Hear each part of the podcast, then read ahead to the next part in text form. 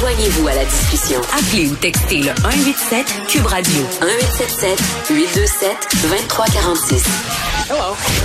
On va parler vaccin avec Benoît Barbeau, qui est virologue et prof des sciences biologiques à l'UQAM. Monsieur Barbeau, bonjour. Bonjour, Mme Bon, le gouvernement du Québec qui vient d'annoncer que les gens ayant eu la COVID peuvent avoir une troisième dose de vaccin dès la fin des symptômes. Euh, on est mêlé, Benoît. Pour vrai, là. non, mais sérieusement, j'ai dit, j'ai dit à Fred, j'ai dit, on appelle Benoît parce que là, là, il y a plusieurs affaires sur la vaccination, l'intervalle des doses pour les enfants, euh, la troisième dose pour les adultes. Là, on dit les gens qui ont eu la COVID, euh, ils peuvent le faire. Euh, là, tu sais, avant l'annonce d'aujourd'hui, c'était quoi l'état des lieux sur la troisième dose après une infection? À ma connaissance, et encore là, ça a pris un certain temps avant que le docteur Arruda se positionne, c'était huit semaines. J'ai entendu quatre semaines, mais j'ai cru entendre huit semaines après infection.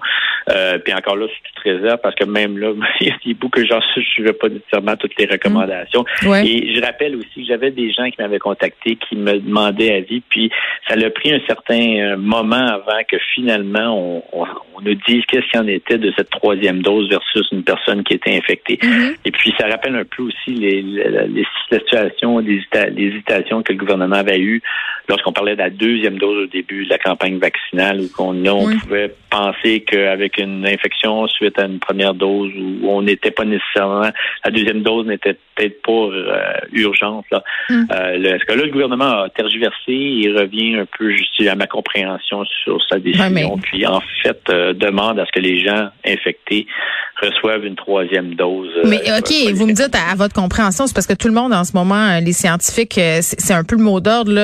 Euh, on dirait que plus personne sait sur quel pied danser. Moi, aux dernières nouvelles, ce que je comprenais concernant le variant Omicron, là, c'était que si t'avais eu deux doses puis que t'avais pogné la COVID, c'était la meilleure protection. Oui. Mais c'est comme, tu sais, quand je dis on est mêlés, là. Oui, oui, mais en fait, je pense qu'il y a trop, trop d'informations qui circulent. Ben oui. C'est mêlé, puis c'est mêlant.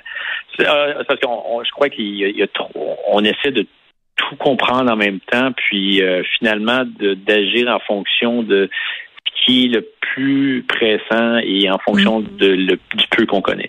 Ce que je veux dire, je m'explique, c'est que euh, initialement, puis je pense que c'est toujours valable pour la majorité de la population, dans le sens où vous avez vu votre deux doses, vous êtes infecté, Mm. quant à moi, vous allez avoir une réponse immunitaire qui va être sollicitée, efficace, euh, pas, pour, pas de- au même niveau pour tout le monde. Donc, il y a des gens que ça va être un peu moins fort que d'autres, et c'est pour cette raison qu'on empresse justement le, Ouais. que les gens de se faire, de recevoir la troisième dose, même après une infection, après Ouais. deux semaines ou à- après Mais- la disparition des...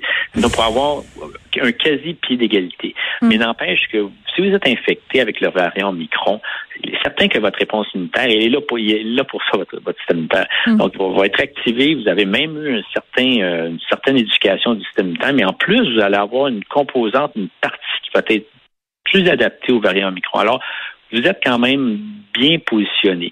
Mais le simple fait que, par exemple, si une personne est infectée qui est peut-être un peu moins efficace dans sa réponse immunitaire une fois infectée, que ce soit une personne âgée ou d'autres personnes qui, pour X, Y raison, eh bien, pourrait peut-être pas nécessairement avoir cette montée d'anticorps qui est, qui est vraiment caractéristique de cette troisième dose, euh, et donc qui pourrait quand même être sujet même à réinfecter, ce qui est quand même, en tout cas, du moins peu probable, mais qui sait, les- je pense que et l'autre point aussi qui est important, c'est qu'en ce moment, on a beaucoup de problèmes au niveau euh, des tests. Alors, il y a des un grand nombre de personnes qui pourraient dire, ben moi, je me suis fait infecter, les symptômes étaient là, j'ai pas été capable de tester, donc prendre pour acquis qui ont été infectés. Alors, je crois que le gouvernement a essayé tout simplement de dire, peu importe quel est votre statut, si Ouais. vous êtes infecté ou non, sais. si vous êtes peut-être infecté, allez chercher votre troisième dose une fois que votre vos symptômes sont terminés. Je surtout- le mot d'ordre et ils veulent tout simplement essayer de faire en sorte que tout le monde soit à un niveau similaire au niveau de la troisième dose. C'est pour ça qu'on arrive par la suite. Hey, je le sais pas. Pour de vrai, là.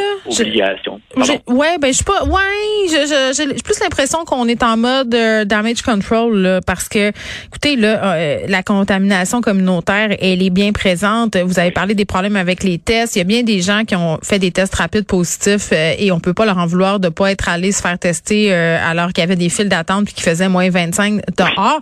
Sais, est-ce que vous comprenez les gens qui pensent en ce moment que les décisions sont politiques puis sont pas basées sur la science? Tu sais, parce qu'on a l'exemple de l'intervalle euh, pour le vaccin. On, on, nous a dit une chose, après ça, on nous dit une autre chose selon la disponibilité vaccinale, selon toutes sortes de facteurs extérieurs. Même chose pour les enfants. Euh, les garderies, c'est le free for all. écoutez, en ce moment sur Twitter, là, parce qu'il y, a des nouvelles informations qui sont sorties sur euh, la période d'isolement, euh, on est passé de 15 jours à pas d'isolement, à 10 jours, à 5 jours. C'est quoi la science derrière ça, Benoît Barbeau? Oh mon Dieu, elle est, elle est diffuse. Écoutez, crois que, ah, comme vous avez dit, c'est vraiment plus euh, lorsque devant la situation qu'on vit, on essaie de limiter la propagation du virus, mais aussi éviter que les services essentiels soient maintenus.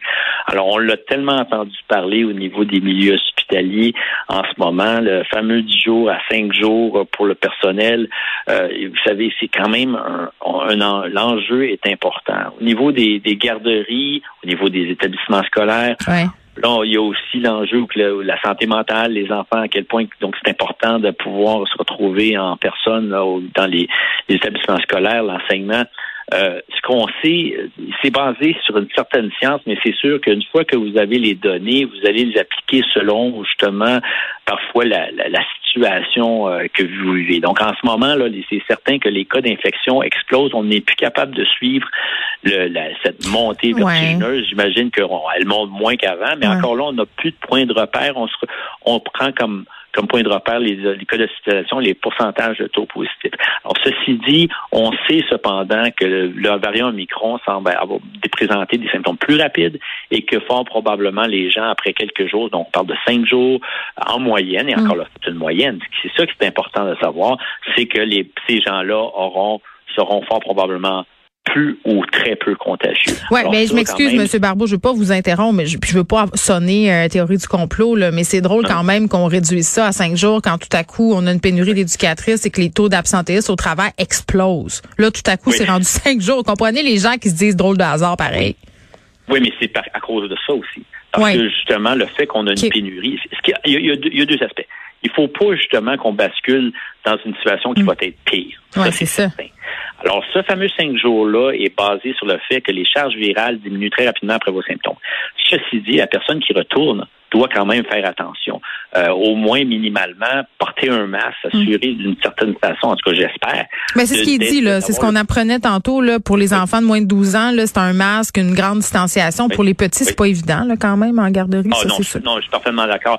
Mais, mais vous savez, c'est l'enjeu actuel. Donc, on, on essaie de minimiser, de réduire justement l'impact que cette vague-là est en train d'avoir sur nous, sur mm. les enfants.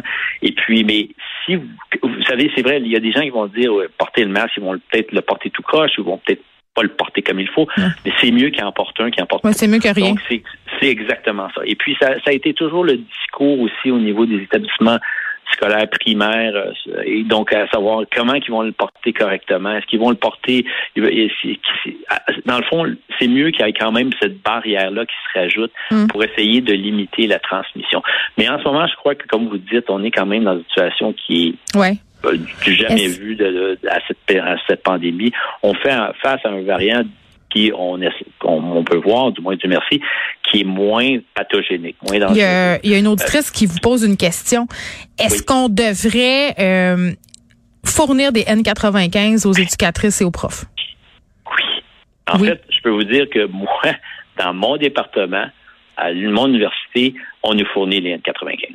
Euh, on a quand même des classes où que les lieux sont un peu plus hermétiques, mais n'empêche que ça, les N95, ça ne devrait même pas se poser comme question. Que ce soit au niveau des, des, des éducatrices, euh, dans les services de garde, les enseignants des établissements scolaires, je crois que ça, ça ne serait ça devrait même pas être une option. Les N95 sont disponibles et puis ça en soi, ça rajouterait une certaine sécurité au retour en classe. Je dis pas nécessairement que c'est absolument, euh, ça va empêcher toutes sortes de transmissions et d'éclosions, mais on doit absolument hmm. maximiser le retour en classe, comme on va le vivre possiblement lundi, mais les services de garde, de donner ce contexte sécuritaire un environnement sécuritaire le hmm. plus élevé possible. En terminant, M. Barbon, on reste sur le sujet de l'école. Euh, la troisième dose pour les ados, est-ce que ça devrait s'en venir? Plusieurs ados qui se demandent pourquoi pas eux? Pourquoi ils, ont, ils sont pas vaccinés troisième dose encore?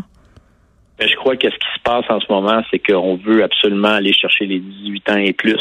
Ouais. Et eux, justement, qui évidemment que la deuxième dose a été administrée le donc le, plus long, euh, donc la période est la plus longue par rapport à l'administration de la troisième dose.